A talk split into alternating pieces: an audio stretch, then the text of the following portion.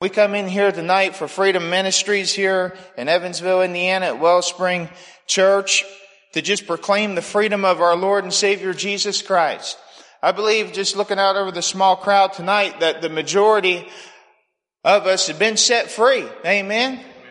But I want to remind you of some truths in God's Word tonight so we can remain free as this is a continual process and walk with the Lord as we go throughout our Christian life, as we're discipled in the truth of God, that we remind each other and the scripture says we're to stir one another up in the gifts and in the word, the truth of God's word, so that we can remain in a place of freedom. Psalm 119.9 says, how can a young person stay on the path of purity by living according to your word? It says Psalm 119.105, your word is a lamp for my feet and a light into my path. Amen.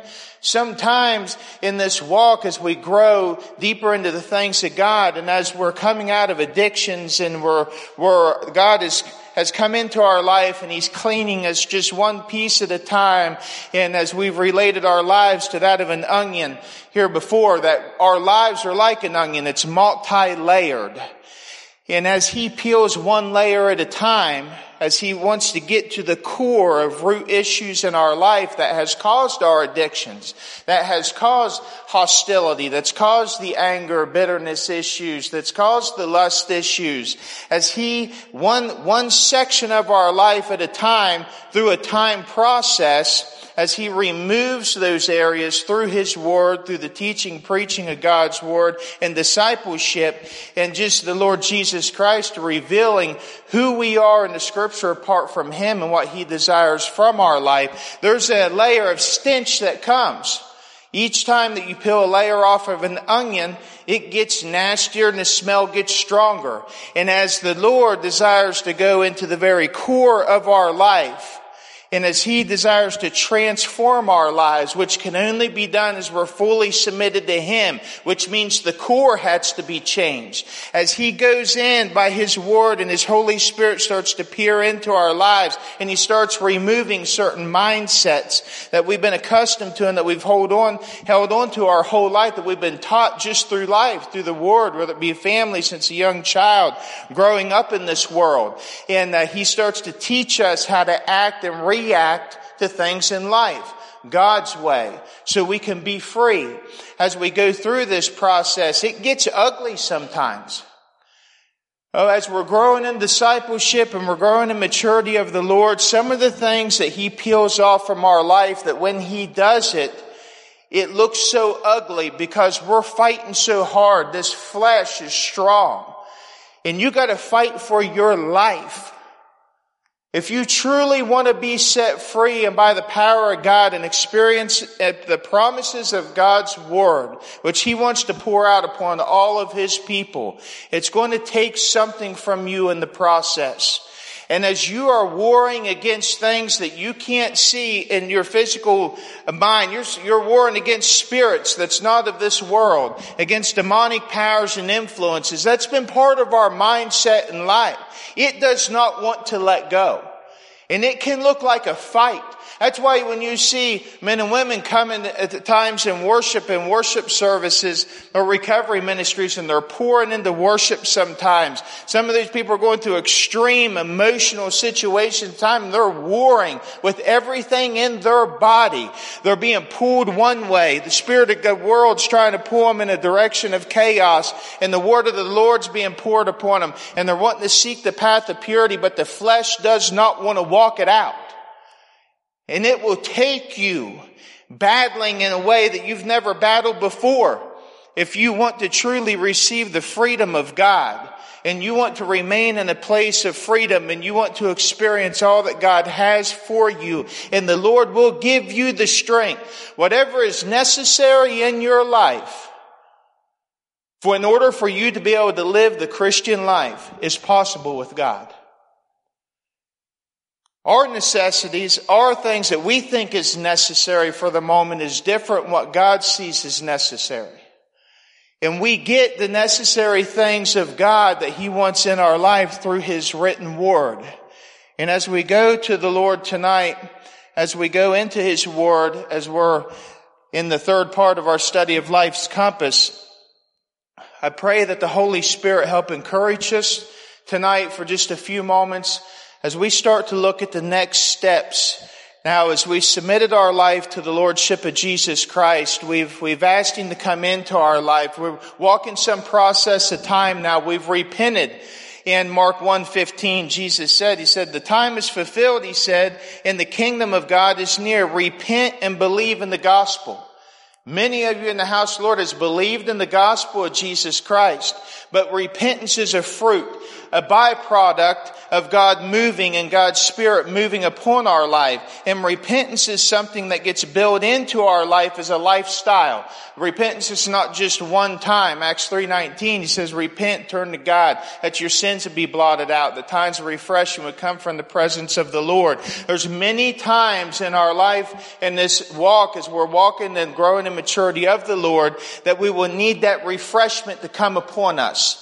That's why we come together and worship. That's why uh, Romans 10, 17, he says that faith cometh by hearing and hearing by the word of God. He said, well, I'm weak in my faith. The only way to become strong is to set under the word of God.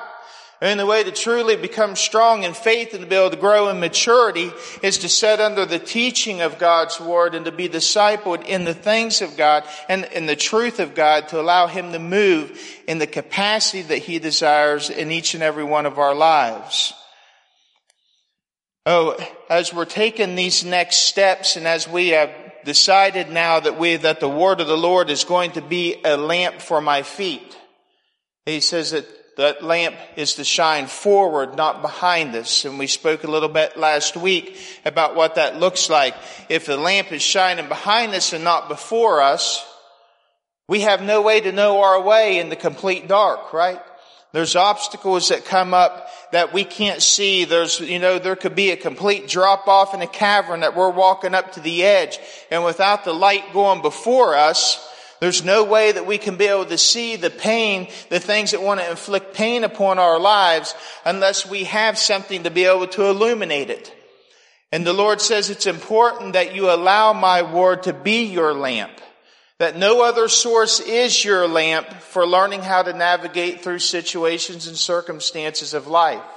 Because He is the true light of the world. And it said when, when we have His, once we've been illuminated and once God's love and His light has come into our life, He gives us this out of Psalms as a specific instruction because it's a, it's a physical thing that we can actually see of what that would look like of having that light it, he does that because it's, uh, it's human nature sometimes as we go through life and as we start, we learn things that's new and we start to become complacent in them and we forget the necessity of why that they have been taught to us to begin with. That's just like driving a car. You know, you're taught when you're 16 years old that we don't, that we're not to drive a car with distracted driving. Or you don't drive with your cell phone and one hand on the wheel and looking out the windshield at the same time. No, but as you start to drive more and as you start to learn more of how to be able to navigate your car, then those things that would have once cost us our life and we knew the importance of not doing those things because we couldn't handle it at that time. Oh, but then as time goes and more things are added to your life and your mental faculties are changing and you become more accustomed to your environment and the surrounding of the car, the easier it is to pick up that phone now and set it on the steering wheel and the text message, you go scroll through Facebook and driving through traffic at the same time. And the Lord says, I need you to know this truth. I need you to understand the importance of maintaining my lamp before you. Don't, don't allow the lamp to be turned. You know, as I look as a coal miner going through these dark caverns and coal mining into the earth, as the Lord is going deep into our soul, it says, don't allow when you get knocked through life and your head's getting hit different directions, don't allow that lamp to spin and start shooting another way. Don't allow it to start shooting behind or off to the side where you can't see because not only will you uh, receive the effects of running into things and uh, that other people will also be a casualty of your decisions. Oh, as you're growing in maturity in the Lord, it's important that you know that you're accountable for the things of God and how that you portray the Lord Jesus Christ as your Savior to the world. People is watching you. See, the life of a, of a true Christian is a life of selflessness that thinks of others more than themselves. We can't do that without the power of God and the Holy Spirit. You've got family looking in. You've got children looking in.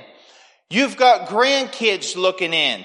You've got people that's looking to you since you have made a public profession of faith that maybe the only thing they know of God is from you. So you have got to stand up and to become the man and woman that God is calling you to be to help lead the next generation into a place of freedom. You say, well, everything just falls on, on my shoulder. Well, no, but you have a part to play in it. You've got a part in your family being restored. If you're in a broken family and there's broken relationships in your family, God may very well be using you as the key component for restoration. But you won't be able to experience that restoration and that peace if you decide to jump off the wagon and you decide that the Lord's no longer going to be the lamp to my feet, but now you have figured another way and you've got another opinion, uh, other than God's of how to be able to live and navigate this life. And I want to share something with you tonight that's going to go very deep into some personal things and very, as the Lord opens this word to us, I just want you to be understanding tonight that I have not perfected this word. I am in the process of it being perfected in me. And I thank God when He brings certain things up in truths of His Word to help me navigate through life so that I can remain free. Because we're all suffering blows of the world. We're all wounded in some way. Psalm 147 3 says that He heals the brokenhearted and He binds up their wounds. Because you've been healed from a wound over here does not mean that life's not going to inflict another wound upon you. And if you're not close in the presence of God and you jump out of fellowship of God and God's people, the enemy loves to use those opportunities when we're outside of the covering of Jesus Christ. And he keeps hitting those hurt places. So when we get banged and we get bruised, things aren't going uh, quite the way that we would like to see them go in life. And when we're not bandaged by the Lord and we have not given him permission to saddle our lives in those hurt places as they come, they become very infected. And as that infection starts to go deep inside of our spirit, emotionally is where it starts. Our emotions will start to detach us from reality and we will allow emotion to lead our life instead of the truth of God's Word. And then those emotions take us to places of brokenness and bondage because God is the only one and the only power in the earth that can take negative emotions and negative circumstances and things that's out of our control and produce good out of it. There's no other way that good can be produced from negative things in life other than the power of God. And he says, now, I want to show you something in my word of as we're walking this path of purity and we're walking this path of righteousness that I need you to be aware of. This is something that we all deal with. How as we're seeking to have our minds adjusted, our compass, so to speak, adjusted the true north of the cross of Jesus Christ, and we desire for Him to be Lord and Savior of our lives, and for us to experience the promises of God. Jeremiah 29, 11, uh, He knows the thoughts He has toward us, says the Lord, thoughts of peace, not of evil, to give us a future and a hope, right? That uh, Isaiah 54, 17, no weapon formed against you shall prosper, any tongue rises against you in judgment you shall condemn, for this is the heritage of the servants of the Lord, and your righteousness comes from me, saith the Lord. Isaiah 40, 31. But those who wait upon the Lord shall renew their strength, right? They shall mount up with wings like eagles. They shall run and not grow weary. They shall walk and not faint. All of these promises, these scriptures that we memorize and we proclaim over our lives each and every day of our lives. There is, those promises are contingent. Those promises are not just a universal promise that's poured out upon uh, ch- the children of God all around the world that just live their life any way that they want. Those promises are poured out through obedience. Those promises are poured out through relationship with Jesus Christ. He can't pour out His blessing upon a people that's not going to be a, that's going to be just a container to absorb it on their self and not to let it reflect off to others. You see? And we become so selfish at times, even in our recovery. And selfishness will lead us to no place but abandonment, alone, broken, empty. And the Lord says all through His Word, He's wanting to build a culture of people that's not self-minded, but they're they're people minded of others around them. And he says that there's only one way that you're going to be able to do this and to perform this work, and it's through Jesus Christ, the presence of God working in and through our lives, and us maintaining that walk in fellowship. So we're going to address one specific issue tonight, uh, there's many, but I believe as the Lord was speaking to me today that I wanted to bridge this in with life's compass on vengeance, on hostility, on, on anger of how God says that we are to deal with these things. And there is a way that we are to deal with negative situations, negative people, hurts and pains from the past, but the way God says to deal with it is going to be something that's very deep with emotional ties that causes us to go to a place of release and humility before the Lord.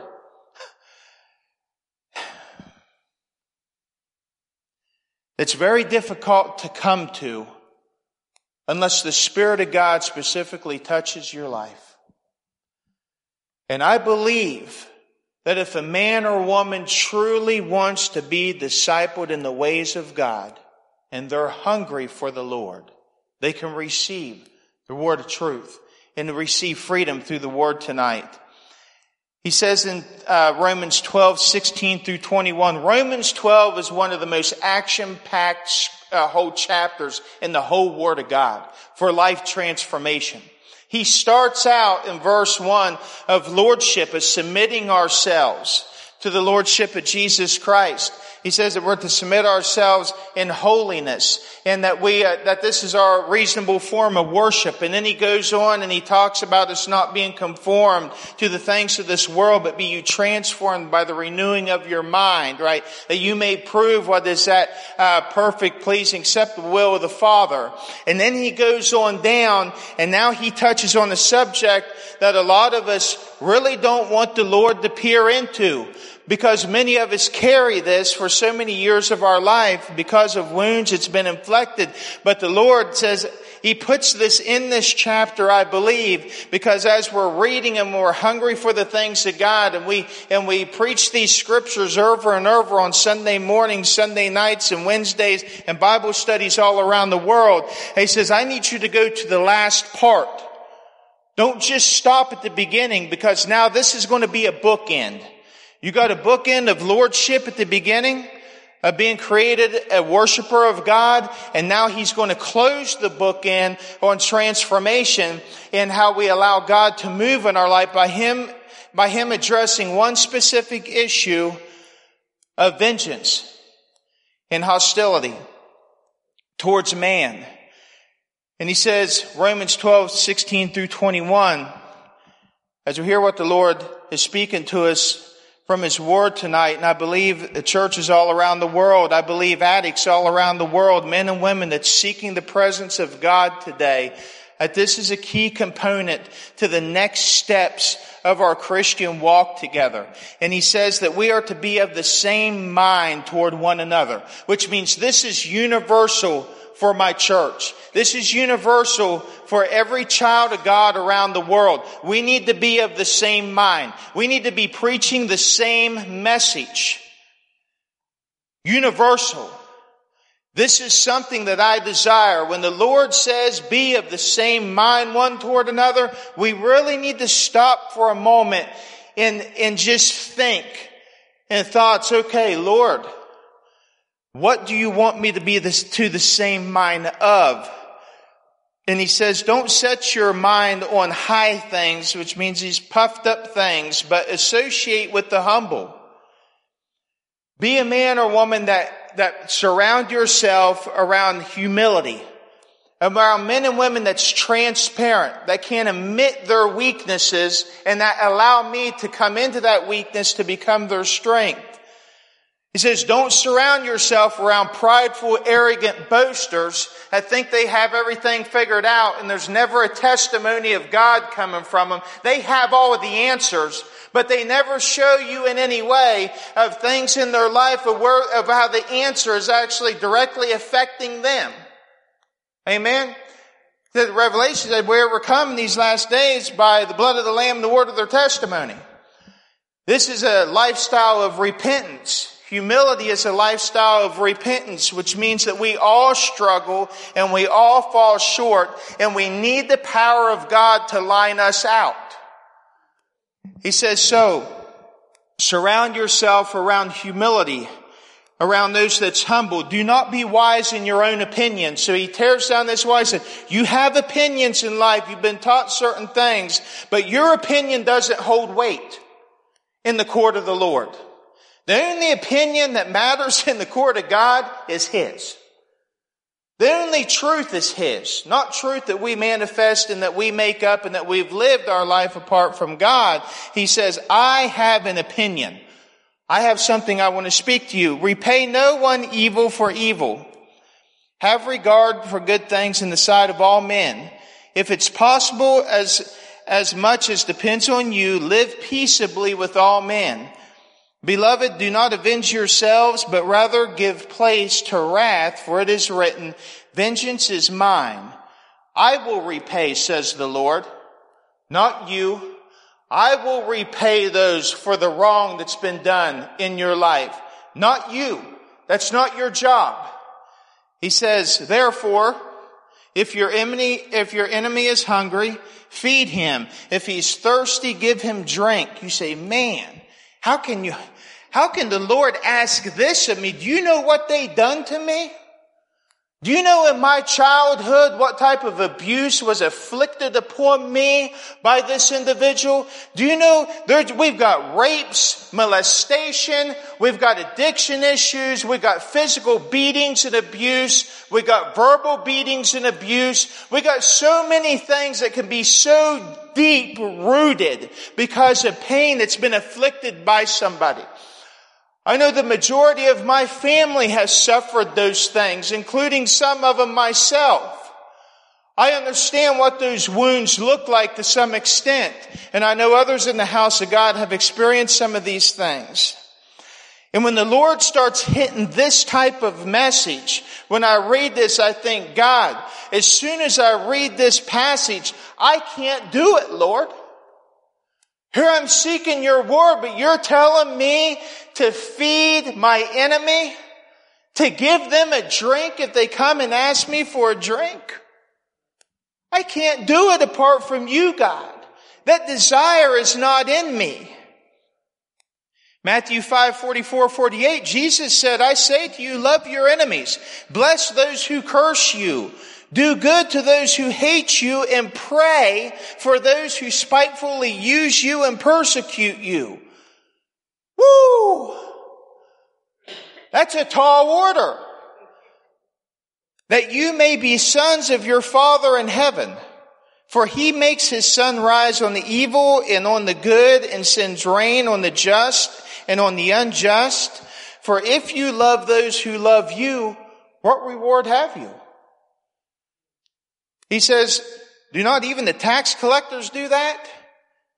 And if you greet your brethren only, those that you're connected to, those have family ties or strong have of your brethren, your buddies, he says, what do you more than others in this world? How are you any different than anyone else in the world?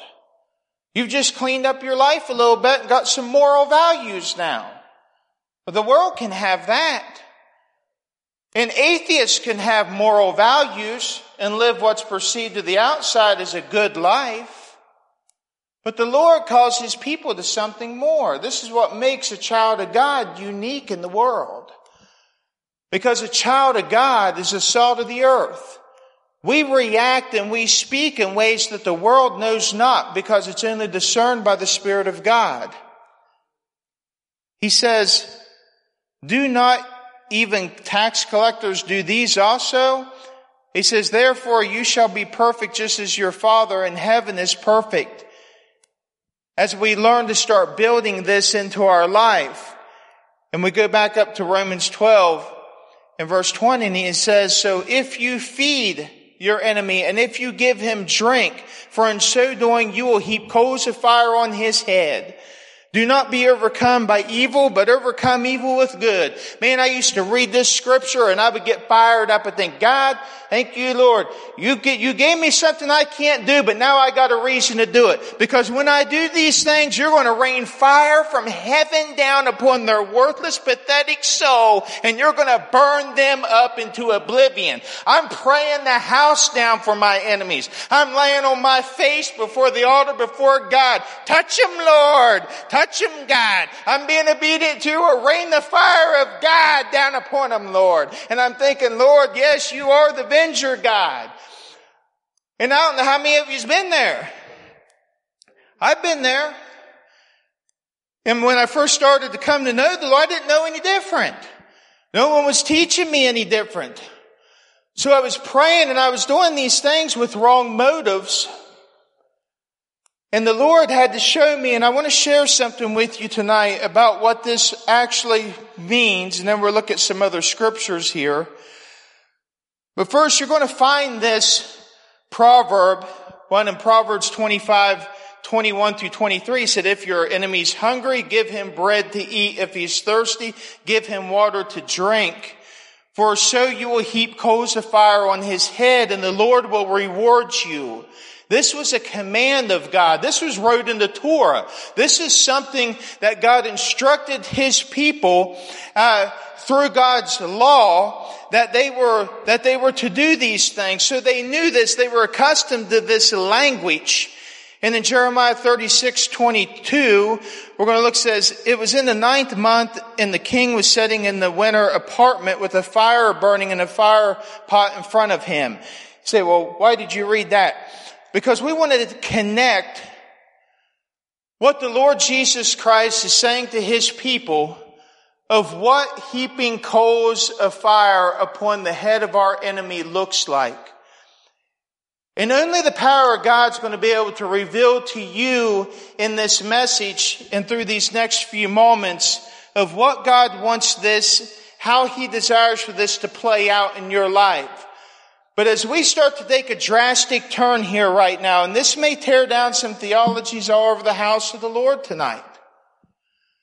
But you have to take into consideration that everything that God says in His Word cannot be isolated to one context, but it has to relate to the character of God, and the rest of the scripture has to be bridged into it in order for it to be interpreted accurately, in order for it to produce good, godly living as an instruction for life. If it does not point us to Christian living and allowing the cross of Jesus Christ to be forefront of our life, then we have to ask the question of how it's being interpreted and where the interpretation comes from. Everything in scripture is to point us to maturity in God, faith in God, lordship of Jesus Christ, and to live and walk out His plan and His will and His commandments, in which is to love other people, love God first, and then to love other people. And he says, this is so foreign to man. It's not of this world, but I want to give this to you because in, in this truth right here lies so much freedom of God. In forgiveness lies the foundation of the Christian life. It's the cross. Matthew 6, in 14 and 15, he says that if you do not forgive men their trespasses, neither will your Father is in heaven forgive yours. But if you forgive men their trespasses, your Father is in heaven will also forgive you yours. He says in the context, and I'm going to read from the Messianic uh, Prophecy Bible Project study that uh, I had found on online uh, when I was going through this study, and uh, I thought it was powerful to actually be able to see what these coals represented in the life of these people so many thousand years ago when this was written. What would they have been thinking about when this was taking place? He says, in the context of the ancient Middle East, we know that coal was placed in a fire pan or brazier to keep the home warm and to cook simple foods. Maintaining fire for the home required diligent attention, both through the day and the night. For if the fire went out, say in the winter in Israel's north or in the hills of Jerusalem where it snowed, it could result in death. So when the coal supply depleted, the woman or man of the house might ask a neighbor for a refill. A friendly neighbor would likely meet their need. But would an enemy? A friendly neighbor might even offer freshly baked bread and freshly squeezed pomegranate juice to a friend in need. But would an enemy? Wow. So the Lord is speaking to his church to say, if it was the dead of winter time, and let's say there was this family that lived beside of you that all through the spring, all through the summer, all through the fall, they have just wreaked havoc upon your life. They've tried to steal from your crop. They've come in, they've badmouthed you in the community, they've done horrible things to your family name. And he says, now, I want you to understand that as the life of a child of God, you're not to raise a hand against that man or woman. As a child of God, you've got to understand and you have to give me authority in your life to know that I am good and to know that I have plans for you, says the Lord, not of evil, but of peace to give you a future and a hope. He says, your sustainment in life and your joy in life and your, your whole, whole process of, of maturity and sustainability in life is not dependent upon anybody else but me. So when you know I am the source, it does not matter what happens or does not happen to another individual in your close proximity. He says, as you learn to give me, as you learn to give the person of Jesus Christ full control and reign. And guys, this is something that's not easily done. When you've suffered deep emotional pain, when you have suffered things that's so wicked and so vile that's been done to you, and that people have uh, abused you, you got to understand that those deep emotions, it's necessary to God for Him to heal those places. But He needs us to understand and know that forgiveness does not release the offender it does not release them from consequence. It does not release them from punishment. Forgiveness releases us from the emotional ties of bondage that has been caused by the offense that was made. Now we go back to whatever is necessary in life for Christian living is possible by God. Philippians 4:13 I can do all things through Christ who strengthens me. He says some of us as we're going through recovery have deep rooted areas of unforgiveness.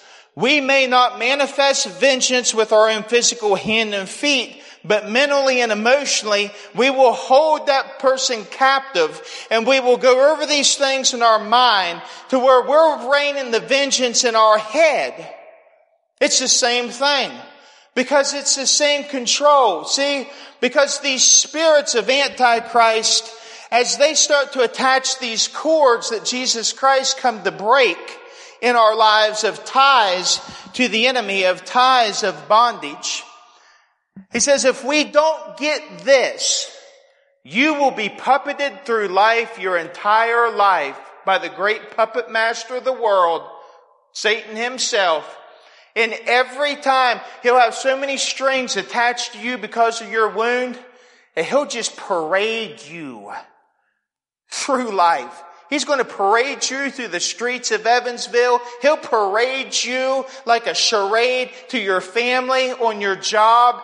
And any time that he wills, when something brings up this pain that has not been released or this individual, he will jerk that string and your hand will fly up or your mouth will fling open and the emotion will rage up inside of you. Vengeance will start to come out. Hostility, anger, bitterness, resentment will start to pour from our lives and take us back into places of captivity. You may be strong enough to when you open your mouth or your hands or feet want to react to harness yourself back enough to where you don't get yourself thrown back in the penitentiary or start throwing hands, but your mind will go into a place of oblivion. Your emotion will be so turned and twisted inside away from the things of God because you're thinking of the offense and the bitterness that of the things that have happened of the past. And the Lord says, I want to take this from you.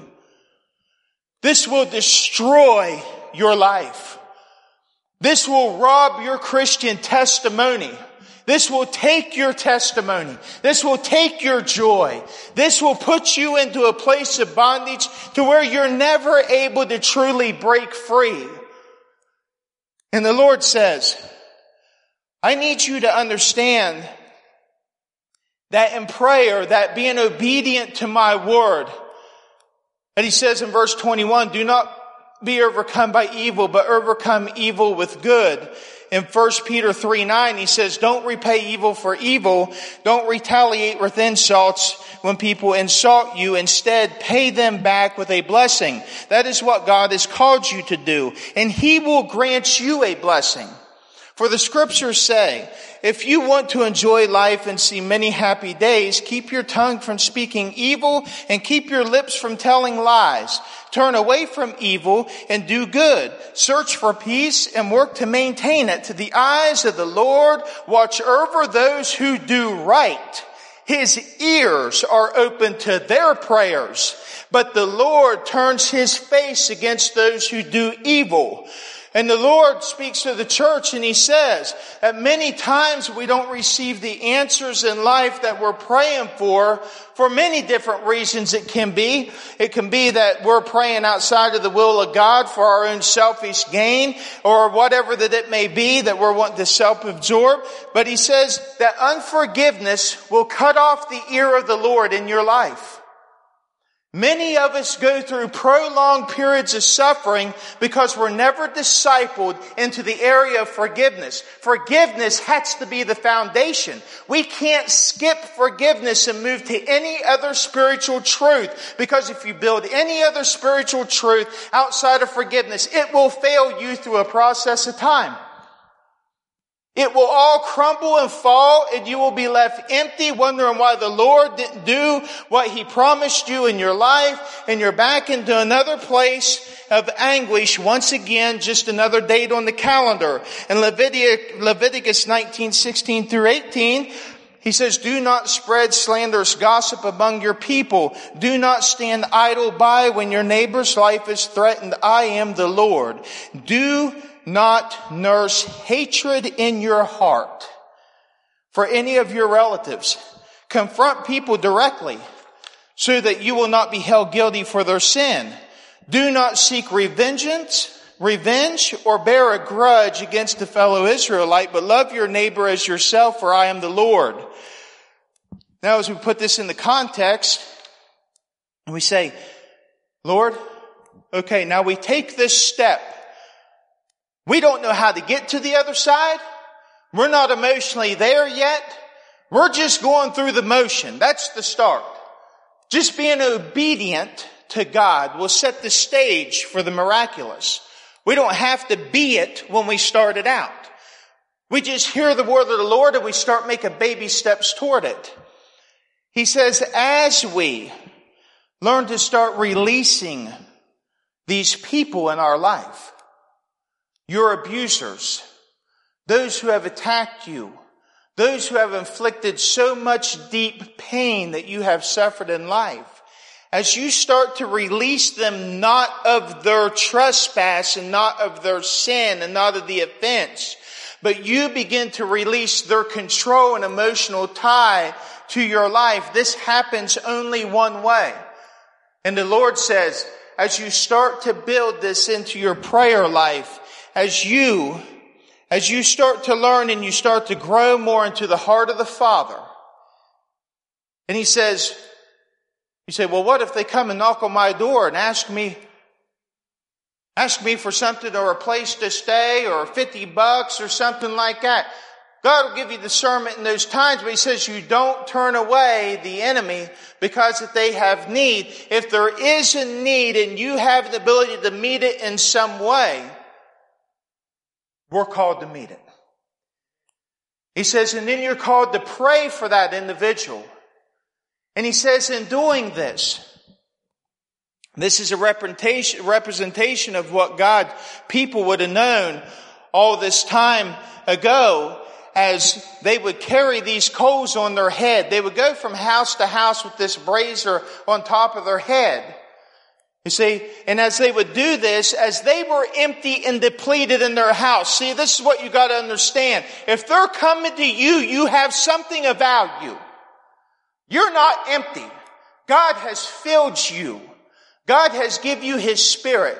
God has changed your name. God has forgiven you. He's redeemed you. He calls you a child of God. You're adopted as a co-heir of the family of God.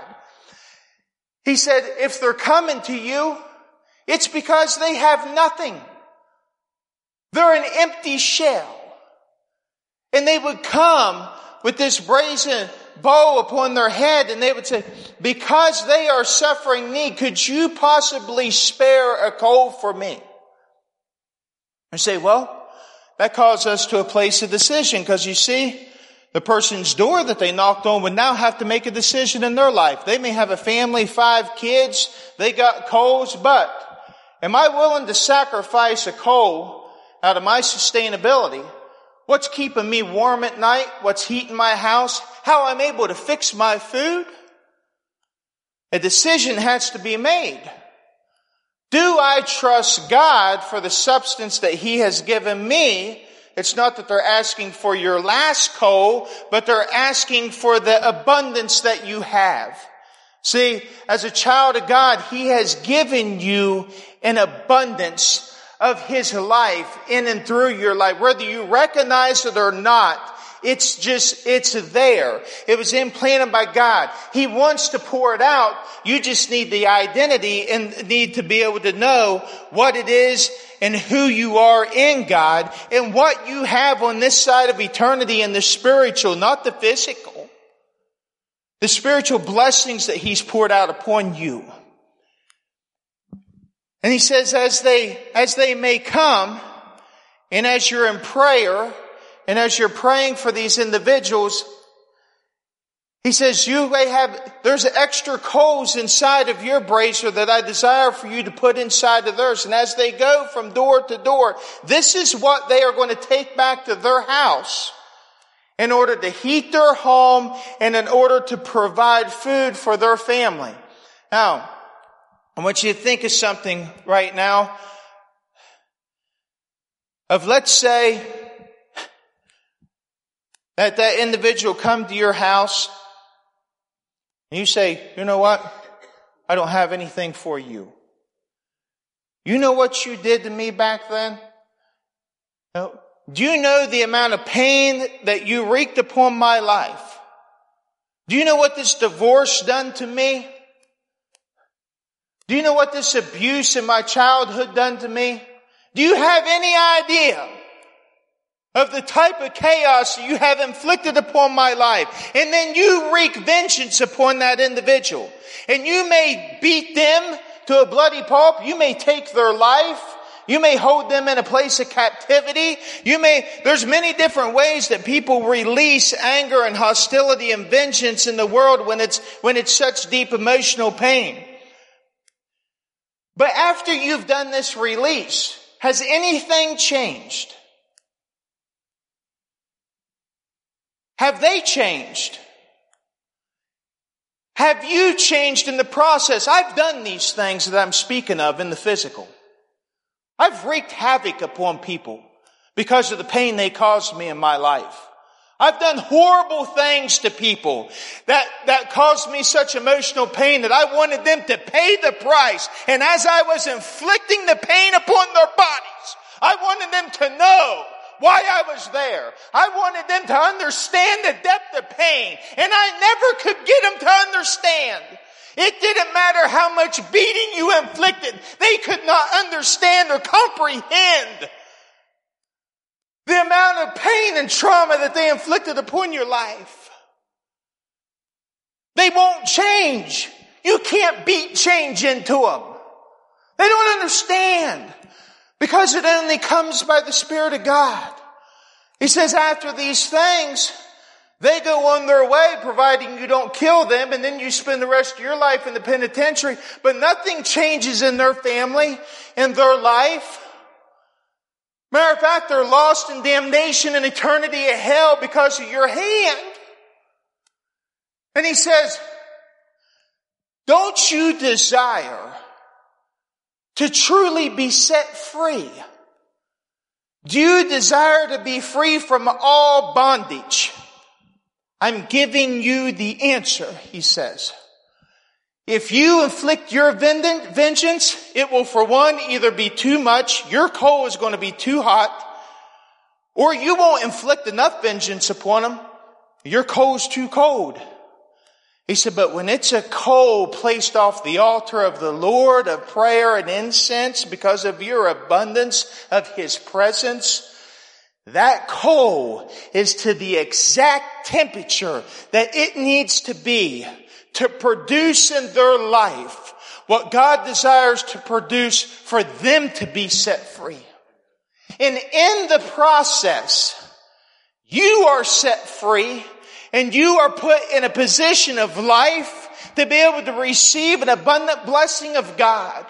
God's ear is now open to our prayer. As we come to the altar and we worship God and we send up our petitions to Him, God hears our prayer. See, He says that if you have anything against your brother, don't come up here and offer me a thing because it's worthless in my eyes. I don't care if you bring all of your money, lay your bank account in the treasury of the church as a tithe, and you sit up and pray the house down. If there's offense, unforgiveness, and there's vengeance in your heart, get your butt up off this altar and go walk out the doors of this church and set it right in your heart. Whether you go meet the individual or not, get it right in your heart with God. There's people that I've not encountered and faced again in the physical, but in the spiritual I have. And that's where the Lord says, and I believe if it is possible as much as depends upon you, God knows what those things look. It's not about so much the physical of going up to your abuser house and, and raining coals on them and blessing their life. No. He says, I need you to come to this place in your spirit.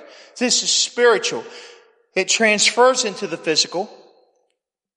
You've got to be willing and humble enough to perform this act and the blessing of God be poured out upon your life. And he says that we don't overcome evil by evil, but we overcome evil with good. And as we, as a body of Christ, and as you come through recovery, you have to understand this truth and know what God says about the area of unforgiveness, vengeance, and hostility towards your enemy. You cannot maintain this walk without the presence of Almighty God.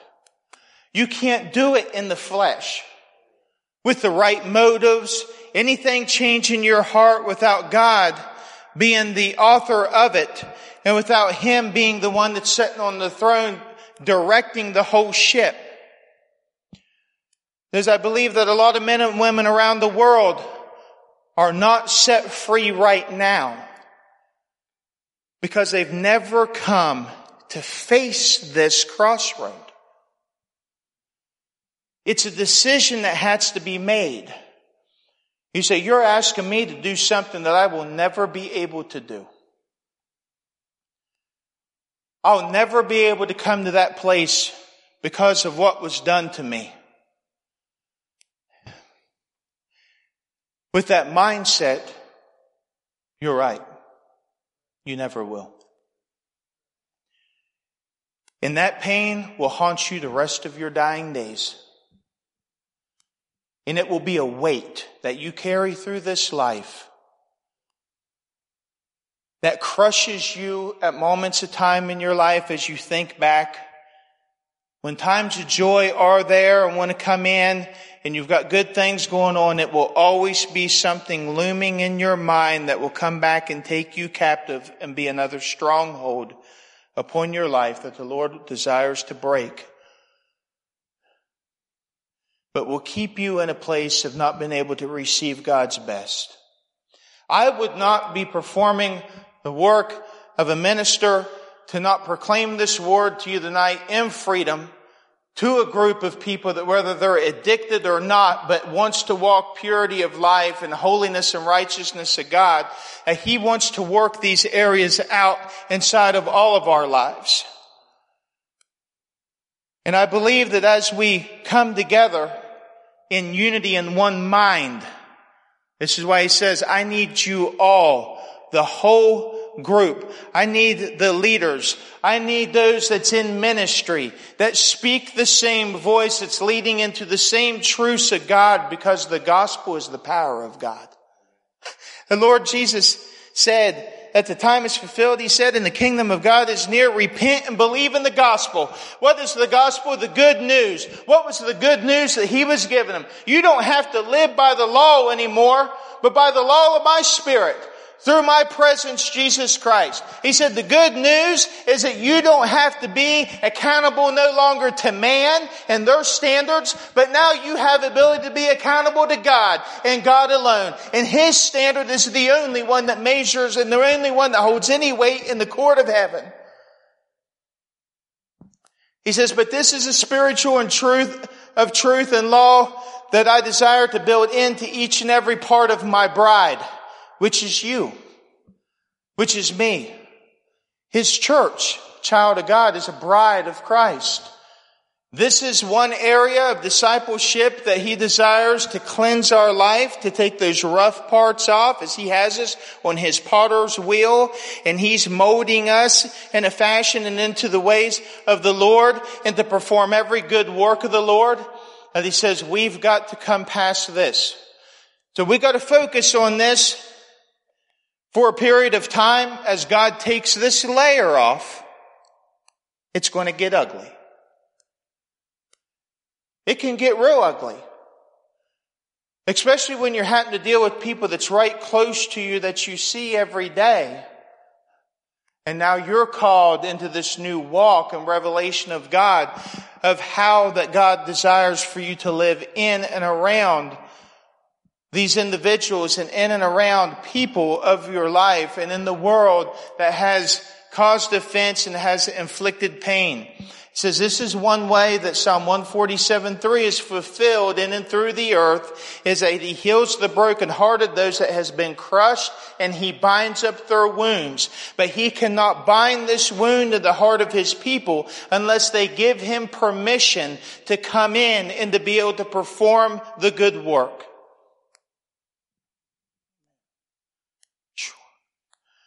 This is a hard lesson to preach. Especially when you know the type of emotional bondage that is tied to it. I can't tell you the things that went through my mind and how long that it has taken me to go through this part of my discipleship and training with the Lord. But I can tell you on this other side, that there's still wounds that get inflicted. There's still times that I want to, that I want to be vengeful upon new situations and circumstances. The old has been cut off from my life.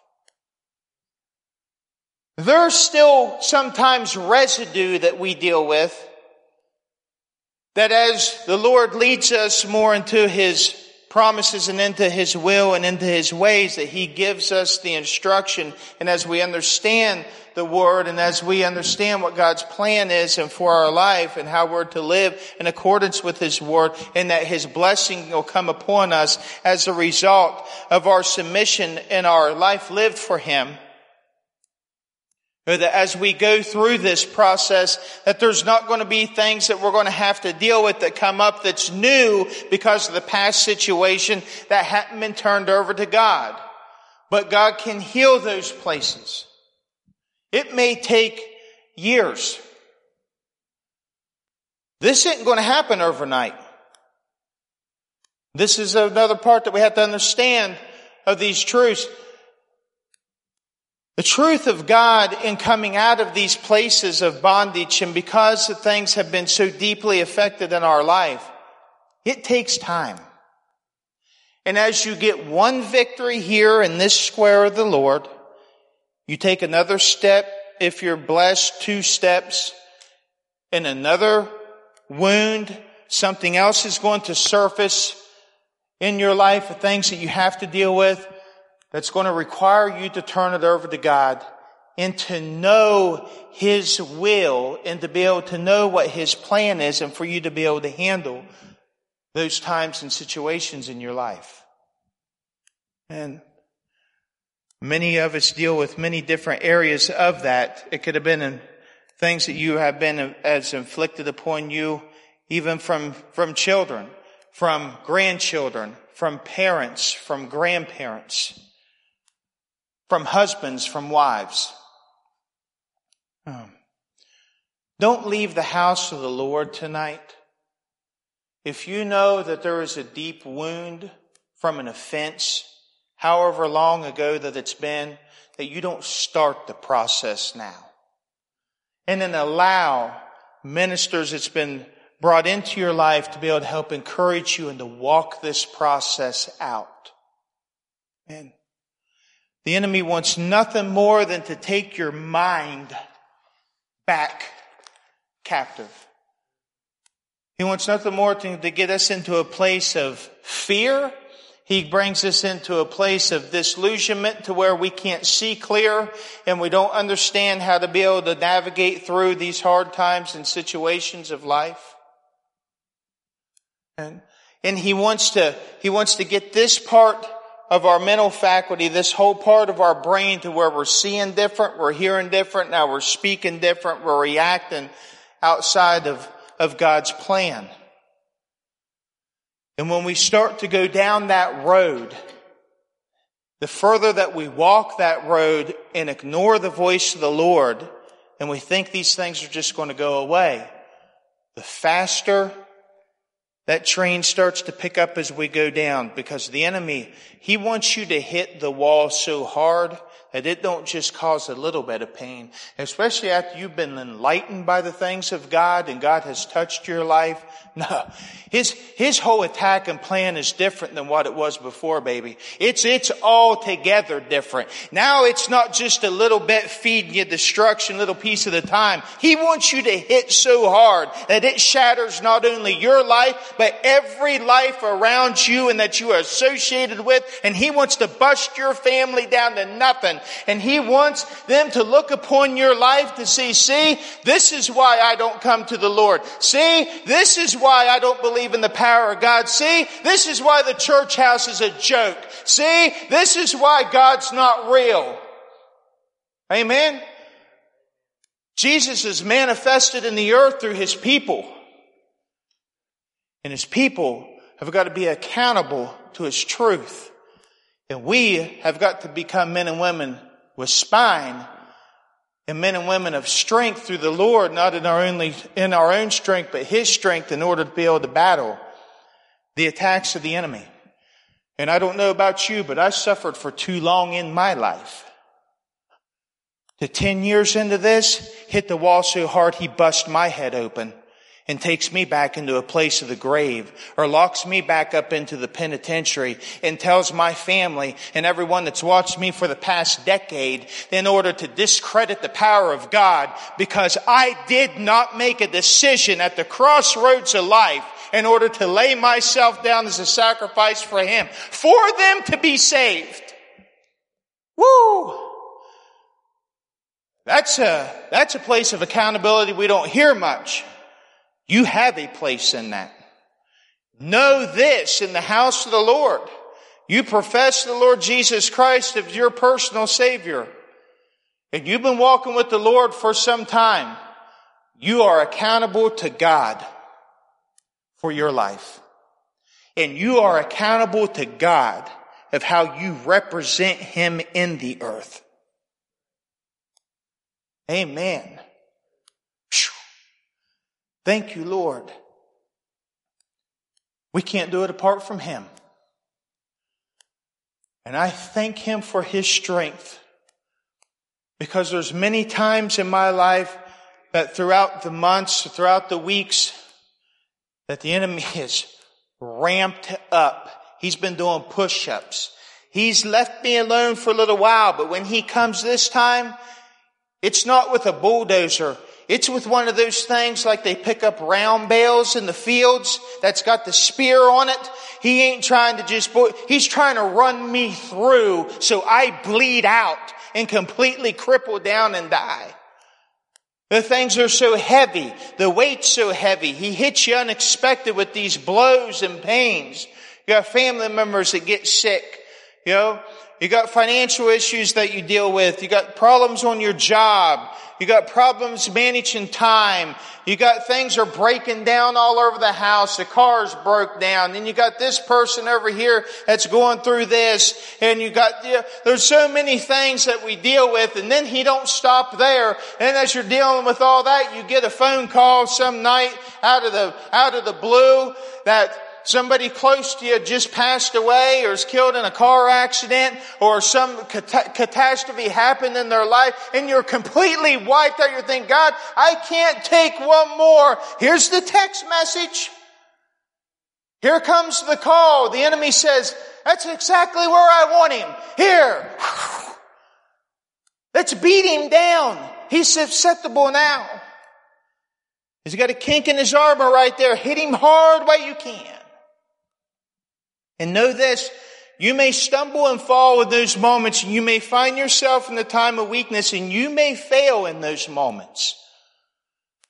But the life of a Christian isn't defined upon your failure. It's defined about how many times that you get up and press forward. I fail. I don't always adhere to the scripture that I just read you tonight in perfection. I get tired. I fail, drastically fail. But I don't lay in that failure as long as what I used to for the destruction to come and my levels of failing have changed only by the power of God. He wants to change it for you tonight. And I pray that you can accept His will. I pray that you can accept Him in the word that was spoken tonight and allow Him to adjust our compass from that one degree off and allow Him to search those deep areas of your heart. We're going to have a time of, uh, of worship and prayer tonight. I believe that the Lord gave me this word tonight for this specific group of people. I've been trained the majority of my ministry in small crowds. So I'm accustomed to this type of atmosphere, but I've also learned that in those small crowds, God goes after the one. It don't matter if there's one sitting in the sanctuary. You proclaim the word of the Lord like there's a thousand that's here because it's for the one. The message isn't to come in and preach to mass groups of people. If that was my desire, I wouldn't even be here. My desire is for God's truth to go out and to change the one that has an opportunity to be able to hear that might be dealing with things that I don't know, but God knows. God knows somebody in the house of the Lord tonight needs to hear that word to release some of this pain that you have been carrying for so long. and allow God through the ministry of reconciliation, you to Him and then you to others to allow those things to be starting to be broke off from your life so that you can bring the presence of God into them and allow Him to cut the cord tonight from the puppet master. He wants to heal somebody in the house of the Lord.